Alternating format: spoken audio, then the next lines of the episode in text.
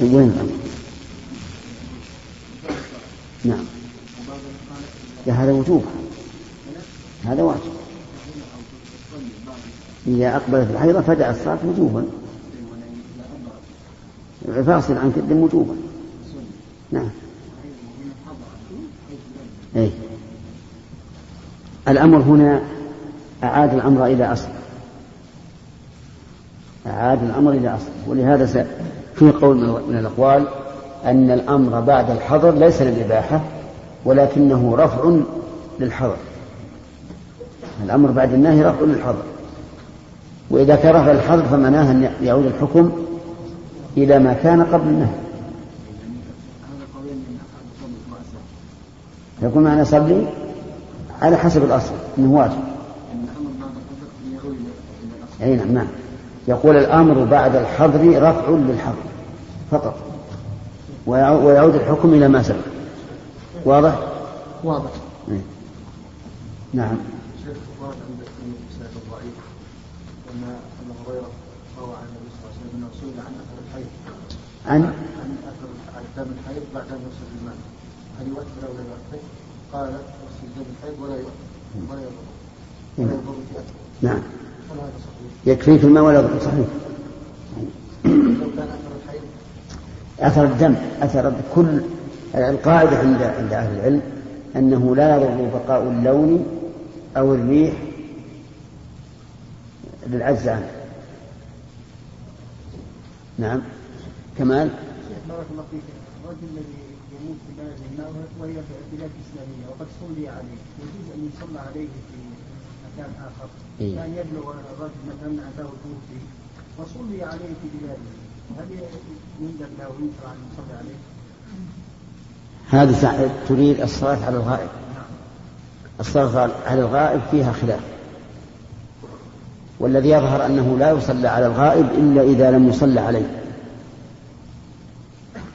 كأن يغرق في البحر ولا يصلى عليه. أو يموت في بلد لا ندري هل صلوا عليه أم لا لكونها بلاد كفر. فهذا يصلى عليه. ودليلها حديث النجاشي.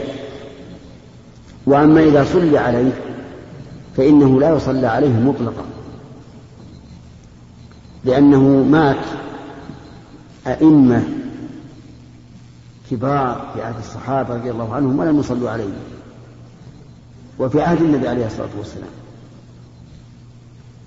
والقول الثالث أنه نعم. القول الثالث أنه يصلى عليه إن كان ذا غنائم في الإسلام كعالم وتاجر متصدق وما أشبه ذلك. وأما عامة الناس فلا يصلى عليه. فيه أيضا قول رابع يقول يصلى على كل غائب. كل ميت غائب صل عليه. ثم بنوا على هذا هذا القول أنه ينبغي للإنسان إذا إذا أراد النوم أن يصلي صلاة الغائب على كل من مات من المسلمين في هذا اليوم. نعم. وهذا لا شك أنه بدعة. والراجح عندي ما ذهب إليه شيخ الإسلام ابن تيمية رحمه الله. أنه لا يصلى على الغائب إلا من لم يصلى عليه فقط. نعم.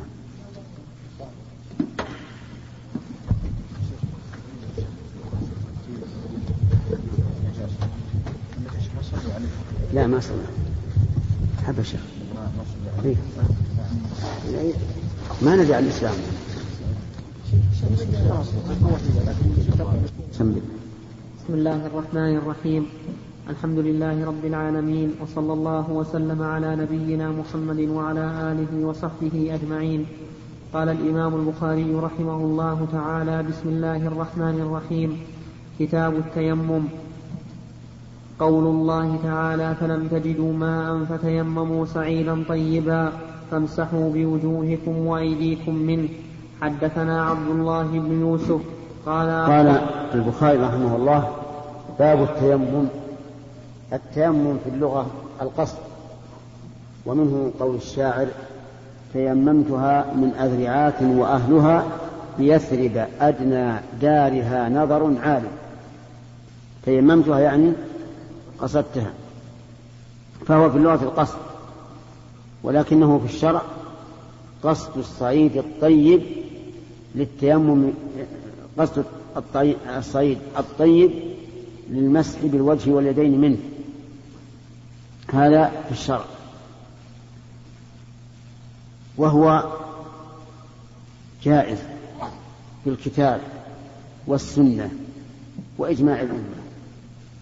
لكن كان هناك خلاف في جواز التيمم من الجنابة. وممن خالف في ذلك عمر بن الخطاب رضي الله عنه. إلا أنه انعقد الإجماع بعد ذلك على جوازه في الجنابة وفي الحدث الأصغر. ثم صدر المؤلف البخاري رحمه الله كتابه بالآية الكريمة.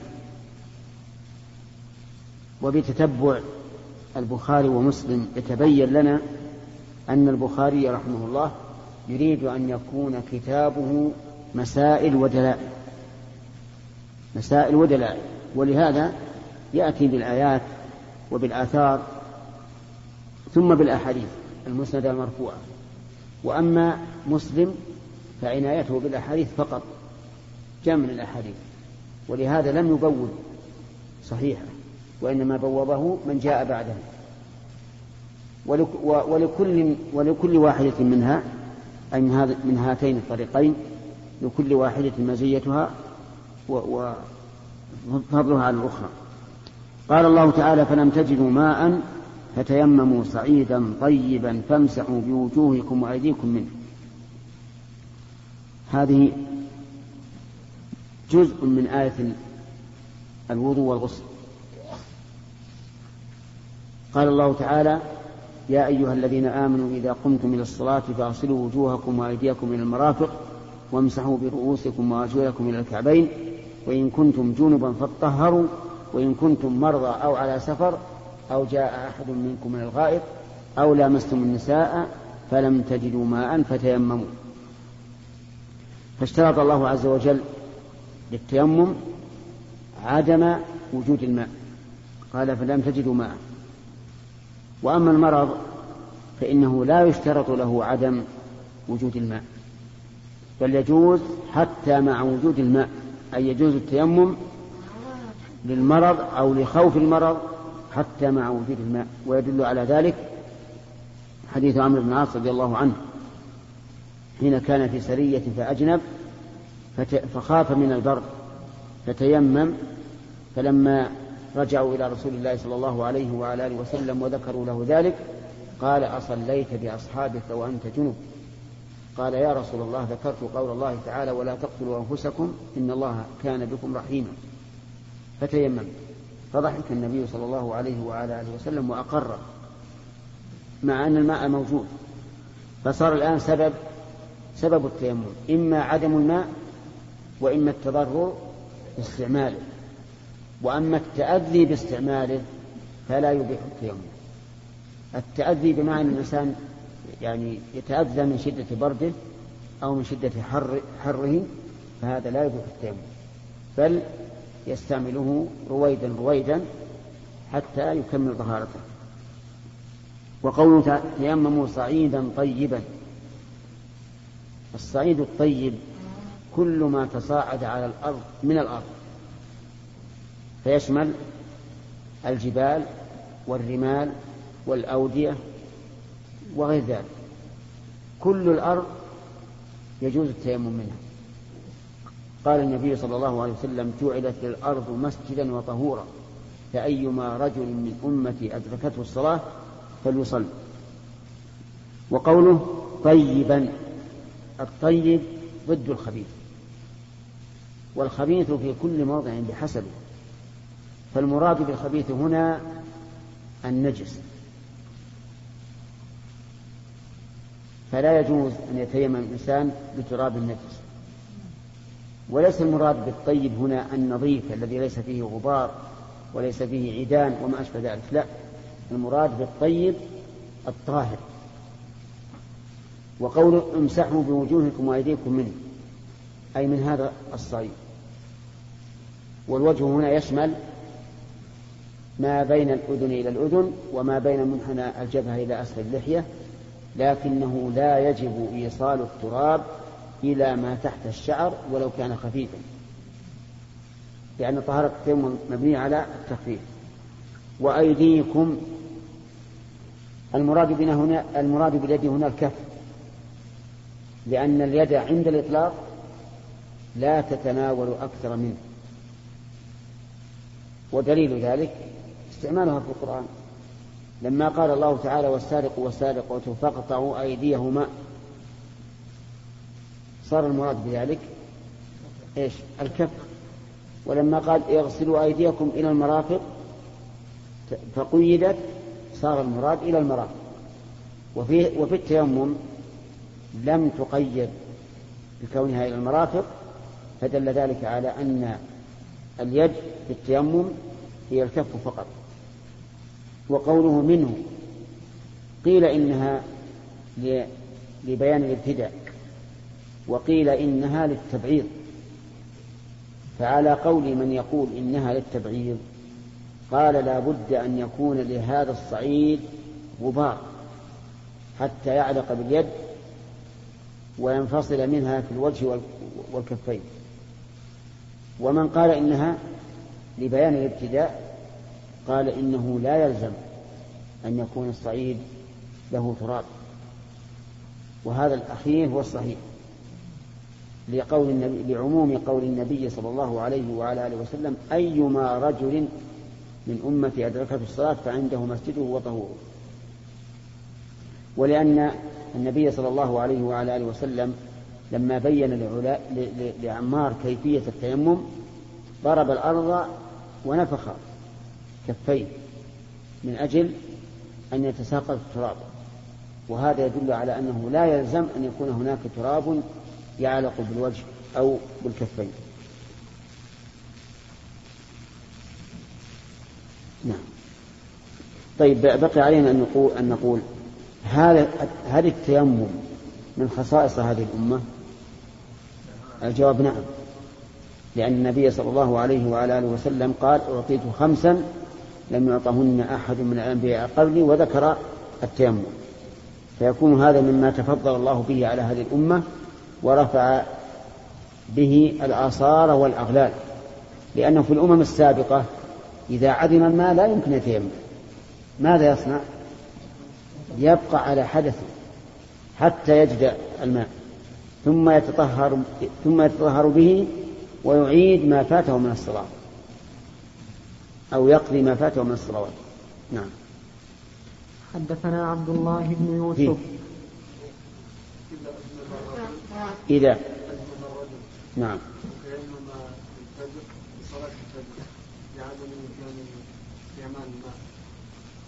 ثم لما حضر وقت الظهر نسي أنه على جنابه وتوضا لكل صلاة. صلى الظهر والمغرب والعشاء والعصر والمغرب والعشاء. ثم تذكر بعد العشاء. يجب عليه أن يغتسل ويعيد الصلوات الأربع. نعم. لا ليس بشرط. التيمم لا يشترط فيه إلا عدم وجود الماء أو التضرر باستعماله. وأما دخول الوقت فليس بشرط. فلو علمت أنه لا ليس عندك ماء.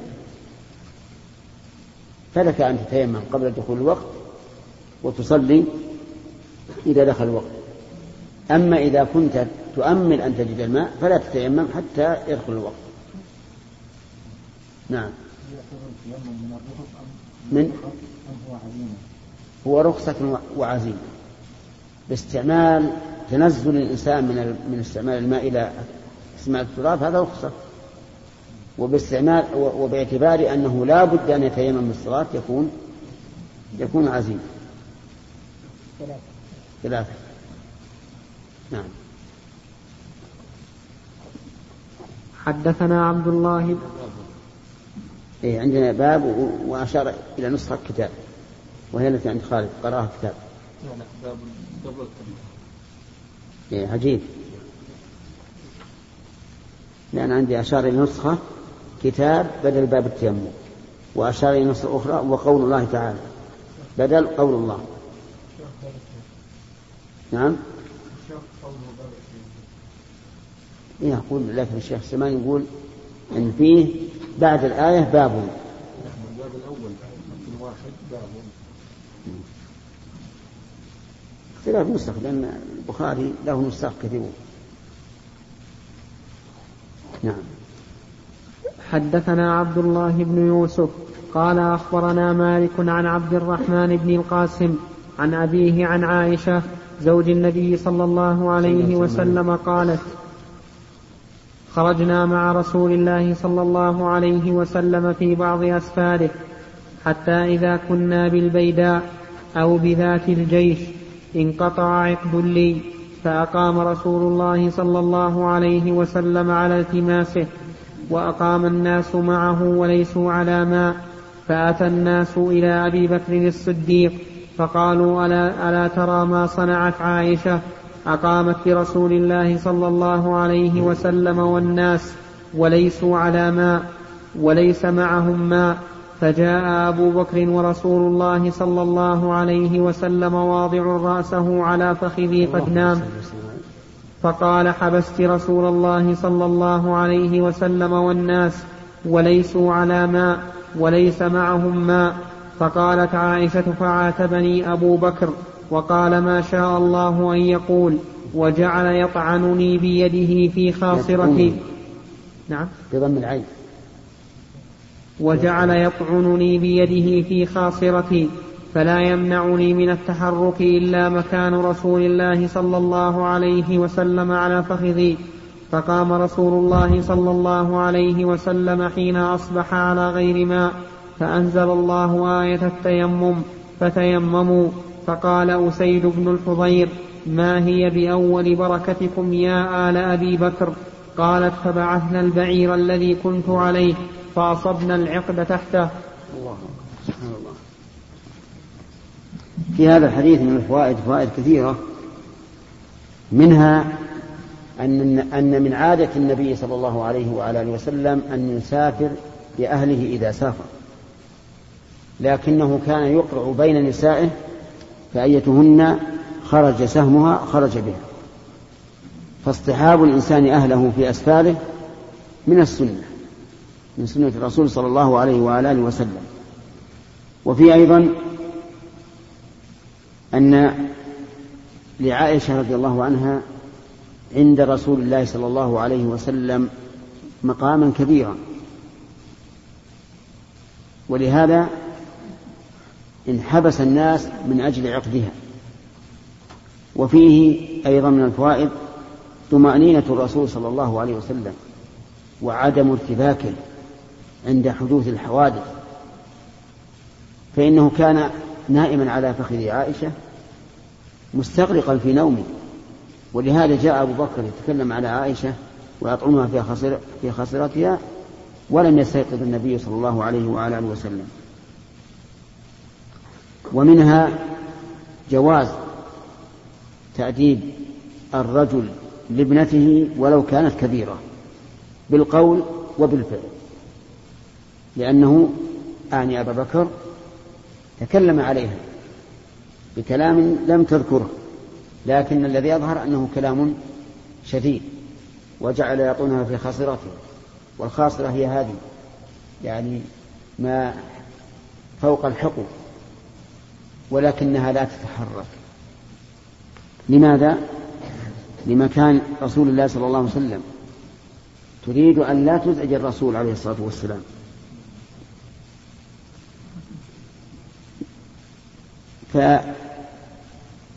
فأنزل الله آية التيمم. فلم تجدوا ماء فتيمموا. قال إلى آخره. ومن فوائد هذا الحديث أن القرآن الكريم ينزل أحيانا على سبب وأحيانا على غير سبب. وفي كونه ينزل على سبب دليل على أن الله سبحانه وتعالى يتكلم به حين إنزاله بقوله تعالى قل نزله روح القدس من ربك ليثبت الذين آمنوا. فإذا كان كذلك وتقدم السبب على النزول دل على أن الله عز وجل تكلم به بعد ذلك. وفي أيضا دليل على أن من الناس من يكون بركة على غيره. يفعل الشيء فيكون فيه بركة على الغير. لأن هذا السبب كان بركة ليس على الصحابة بل على الأمة إلى يوم القيامة. وفي أيضا من الفوائد أن الإنسان قد يكره الشيء فيكون خيرا له. قد يكره الشيء فيكون خيرا له. ويدل لهذا قوله تعالى وعسى فعسى أن تكرهوا شيئا ويجعل الله فيه خيرا كثيرا. وعسى أن تكرهوا شيئا وهو خير لكم.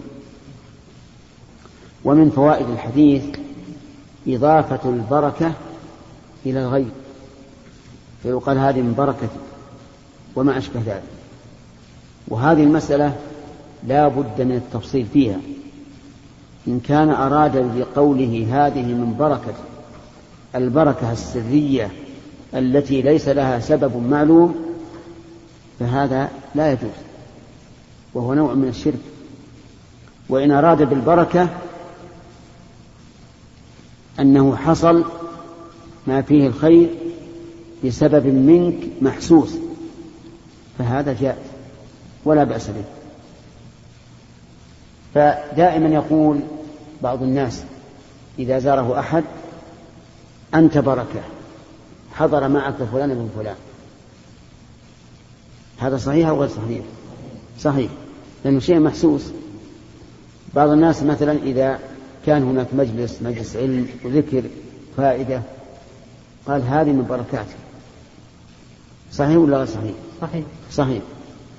طيب. بعض الناس يقول إذا دعا شخص لمريض وشفاه الله عز وجل قال هذه من بركاته. صحيح. صحيح. الدعاء شيء محسوس. بعض الناس يقول لمن يزعم أنه ولي.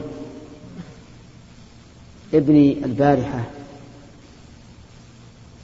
أصابه الأرق. ولكن بركاتك يا سيدي ومولاي أزالت عنه الأرق حتى نام. وهو ما رآه ولا ولا علم به. صحيح. هذا صحيح ولا صحيح؟ هذا غير صحيح.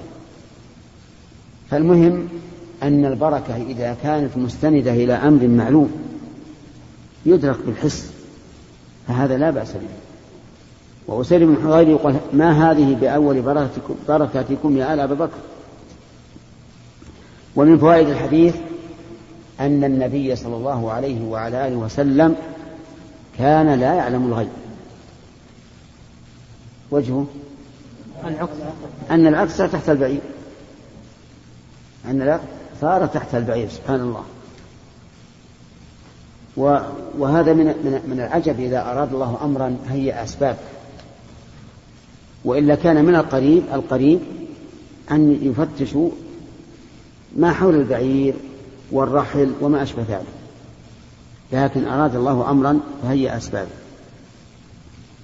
ومن فوائد من فوائد الحديث أن الإنسان قد قد يبحث عن الشيء بحثا دقيقا نعم وهو قريب منه وهو قريب منه. وهذا أظنه يجري في حياتكم اليومية والشهرية والسنوية. أليس كذلك؟ نعم نعم. العامة يقولون كان يطلب ولده ويبحث عنه وهو على كتفه. نعم هذا مثل مشهور.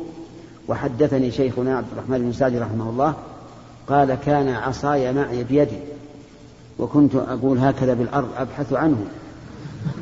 إيه نعم.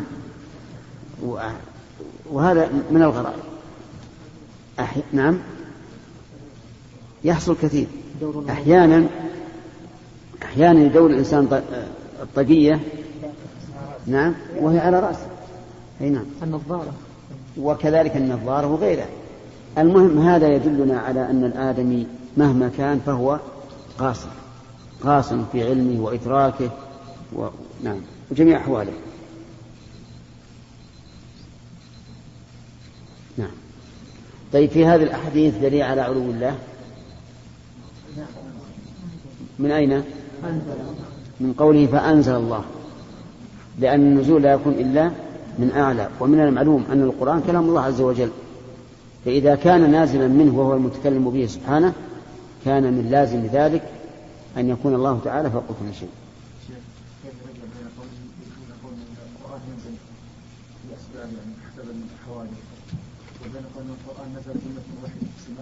نعم هذا محل نظر. هذا محل نظر أن يكون نزل في السماء الدنيا. فإن ثبت فلا مانع أن يكون نزل والله سبحانه وتعالى يتكلم به عند إنزاله نعم. طاهر.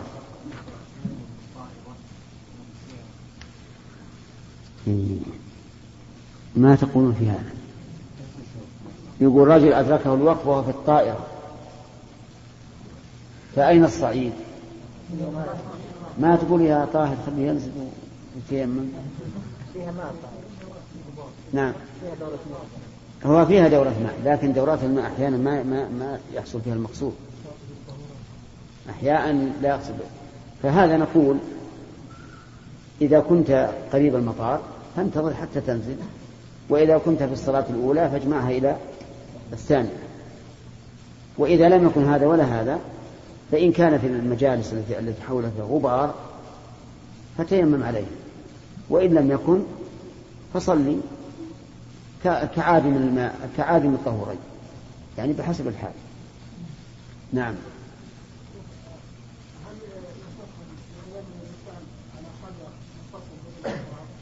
إي نعم. يصح. أن يتيمم على حجر منفصل. وليس عليه تراب لأنه من الأرض ها؟ انتهى.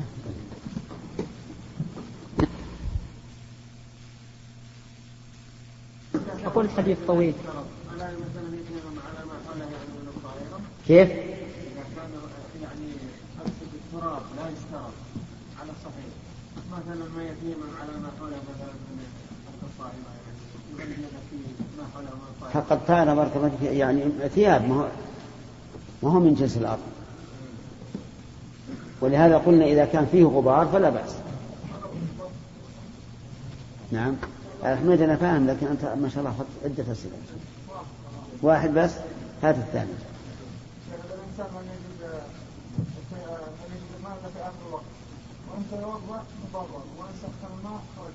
إيه؟ الظاهر أنه يسخن هنا لأنه قادم عليه. نعم.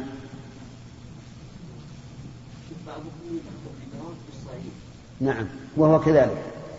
الجدار لاحق بالصعيد ولا إشكال في ذلك وقد تيمم النبي صلى الله عليه وسلم من الجدار.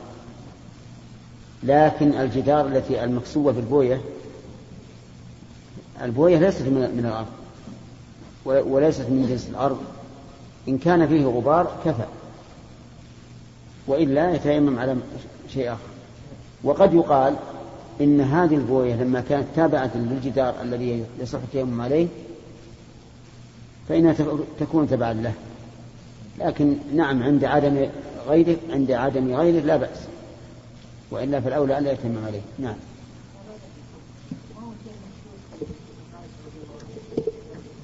نعم. الشيء المحسوس أن هذا العقد الذي حبس الناس من أجله جعل الله للناس به فرجا وهو نزول آية التيمم. نعم. نعم وجعلني مباركا أينما كنت يعني فيما أعطاه الله تعالى من النبوة ونشر, ونشر الشرع والحق. وهذا أيضا من بركات الإنسان إذا كان إذا جلس مجلسا نفع الناس بعلمه.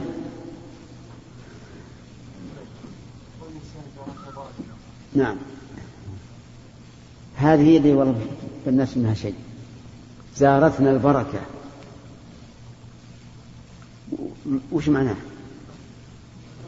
نعم. هل معناه إن, إن, إن, إن حصلت البركة في قدومك لأنه يحصل فيه خير من تعليم الناس وما أشبه ذلك؟ فهذا لا بأس والظاهر المراد الناس عندنا خصوصا عندنا في في المملكة هذا هذا المراد إن شاء الله ما فيها شيء لا. هذا ما يجوز. الوقت انتهى والاقتراح مقبول. بالعين. الله يعين على المعترض. نعم. طيب تفضل.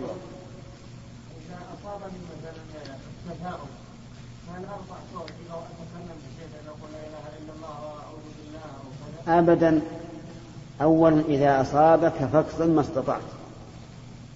فإن عجزت فضع يدك على على فمك. هذا السنة.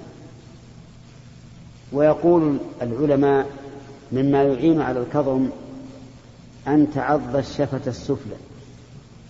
لكن ليس عضا شديدا. نعم. وهذا مجرد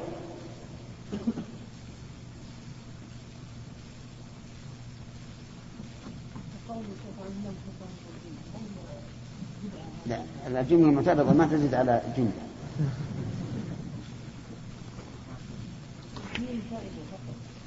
ما دام هذه اعتراضية؟ خل هذه اعتراضية. يجي عاد معاريض كثيرة. شيء هي ضرورة لا- لابد تعلق بهذا. أي. لا لا تقال. أن- لأن النبي صلى الله عليه وسلم بين أن التثاؤب من الشيطان وبين كيف نصنع ولم يقل قولوا كذا. لكن بعض الناس استحسن ذلك لقوله تعالى وإما ينزغنك من الشيطان نزغ فاستعذ بالله. قالوا وهذا من الشيطان بنص الحديث فهو نزغ فيدخل في عموم الآية. فيقال هذا ليس بصحيح لأن المراد بالنزغ هنا الأمر بالفحشاء والمنكر. فإذا أمرك الشيطان بفحشاء ومنكر فقل أعوذ بالله من الشيطان الرجيم. نعم. بسم الله الرحمن الرحيم.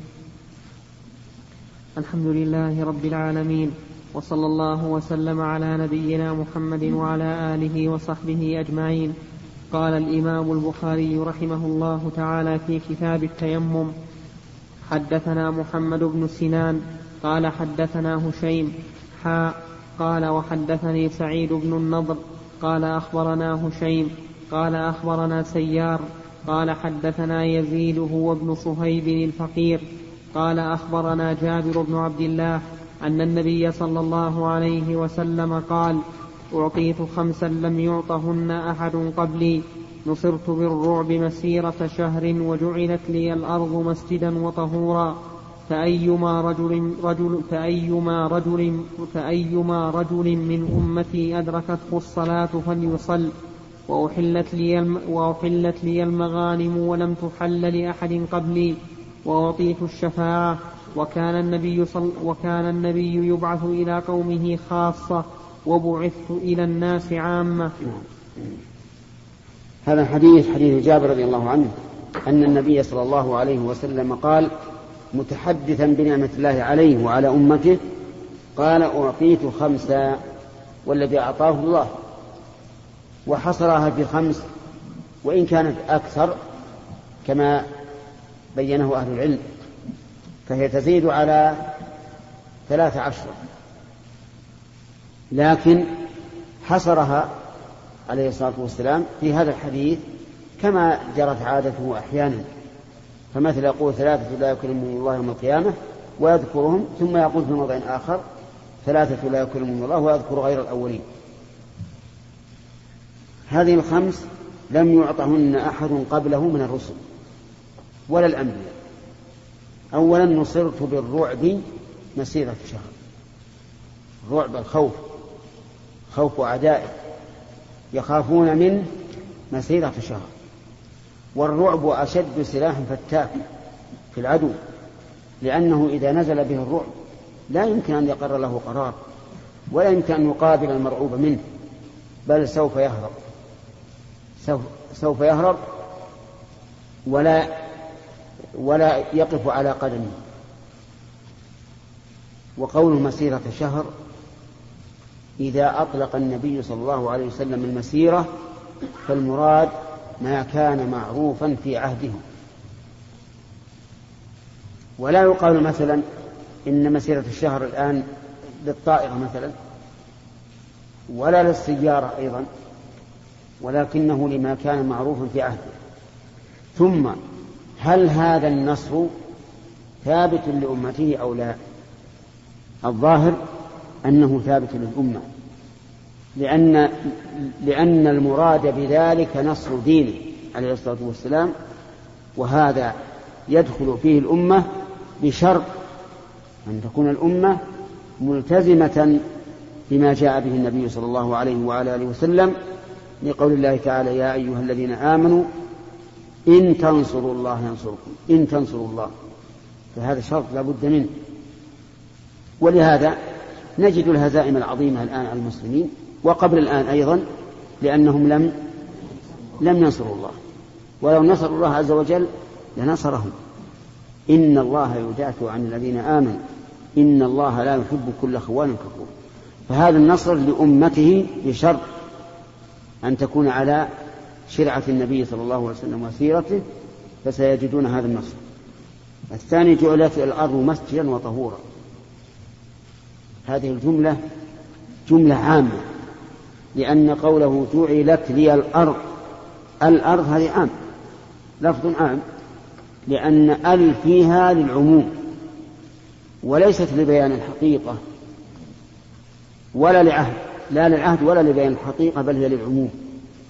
فمعناه جعلت لي كل أرض كل أرض مسجدا وطهورا.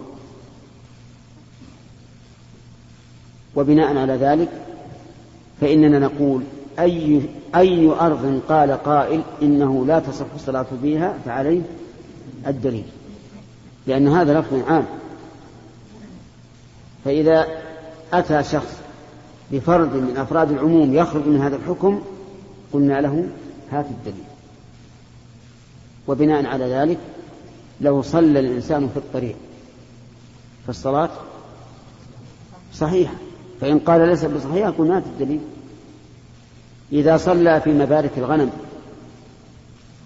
قلنا الصلاة صحيحة. فإن قال لا تصح قلنا هات الدليل. وهلم جرا لكن هناك أشياء دل الدليل على أنه لا يصلى فيها مثل المقبرة. كما روى الترمذي الأرض كلها مسجد إلا المقبرة والحمام. فهذه المقبرة لا يصلى فيها.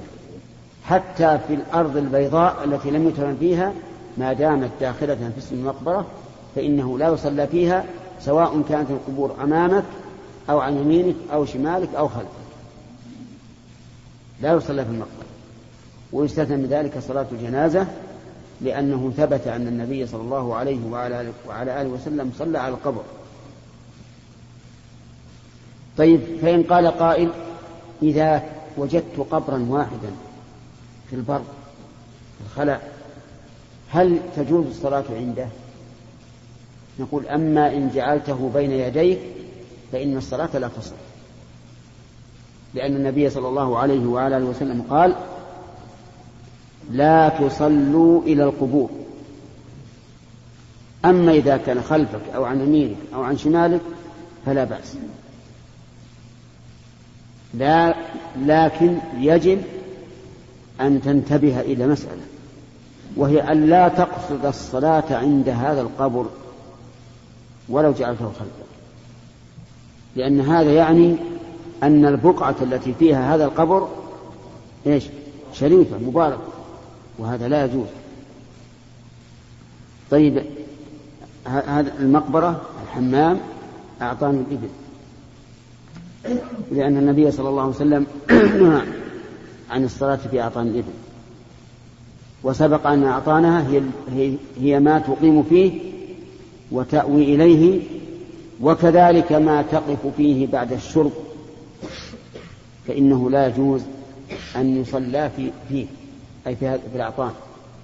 لأنها نجسة ولا إيش؟ لا.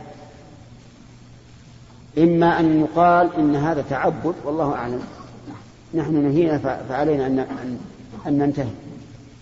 أو يقال لأن لأن الإبل خلقت من الشياطين.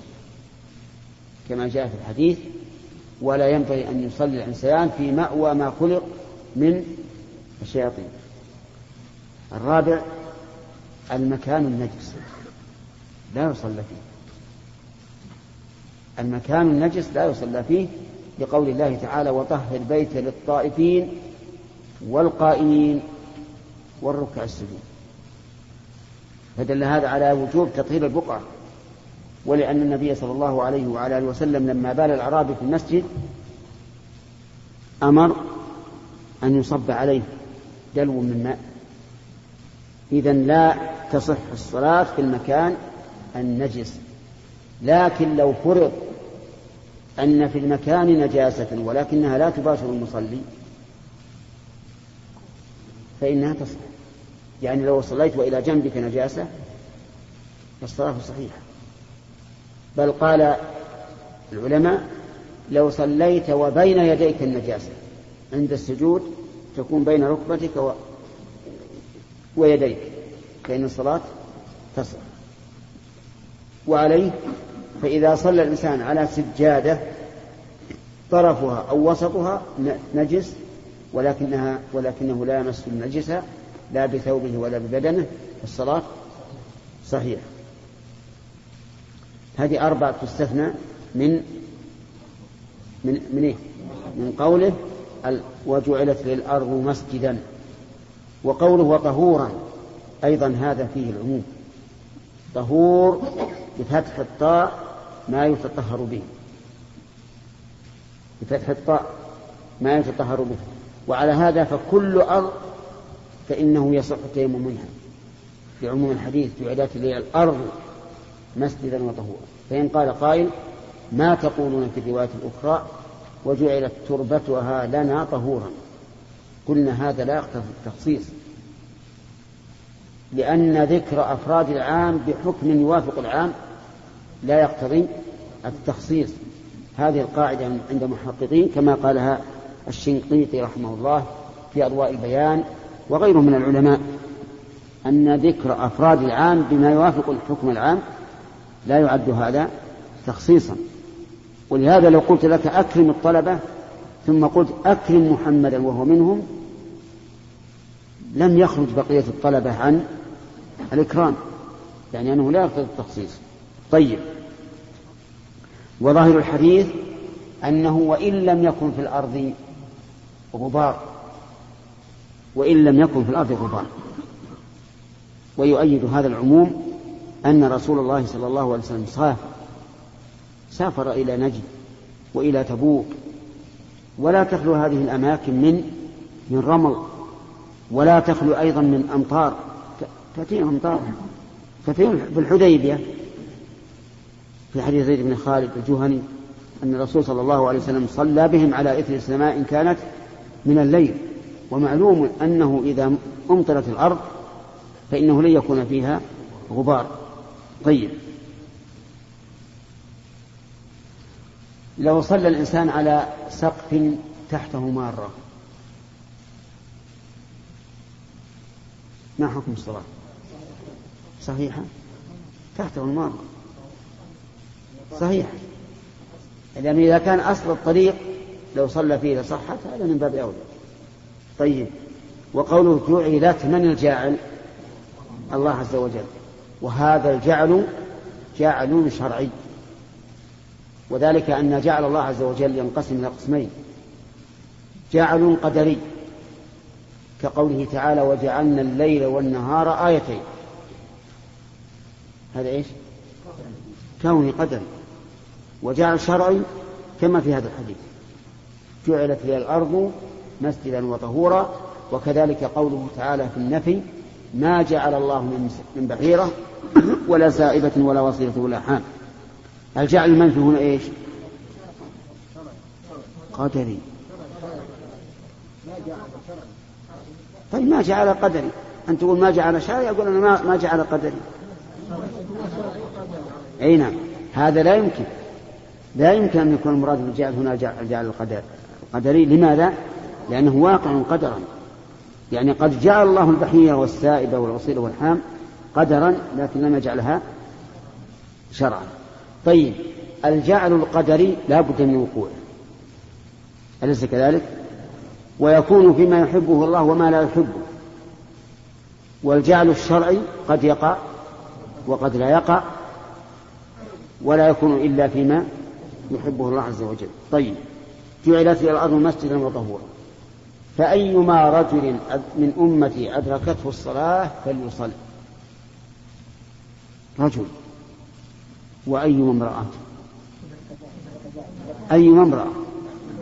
كذلك ليش؟ لأنه لأن كل حكم ثبت للرجال فهو للنساء وكل حكم ثبت للنساء فهو للرجال إلا إلا بدليل. ولهذا نقول من قذف رجلا محصنا وجب عليه جلب جلب جلب القذف. يمكنك الآن مع أن الله يقول الذين يرمون المحصنات ثم لم يأتوا بعد الشهداء فاجلدوهم. طيب إذا ما ثبت في حق الرجال فهو للنساء وما ثبت في حق النساء فهو للرجال إلا بدليل. طيب وقول أدركته الصلاة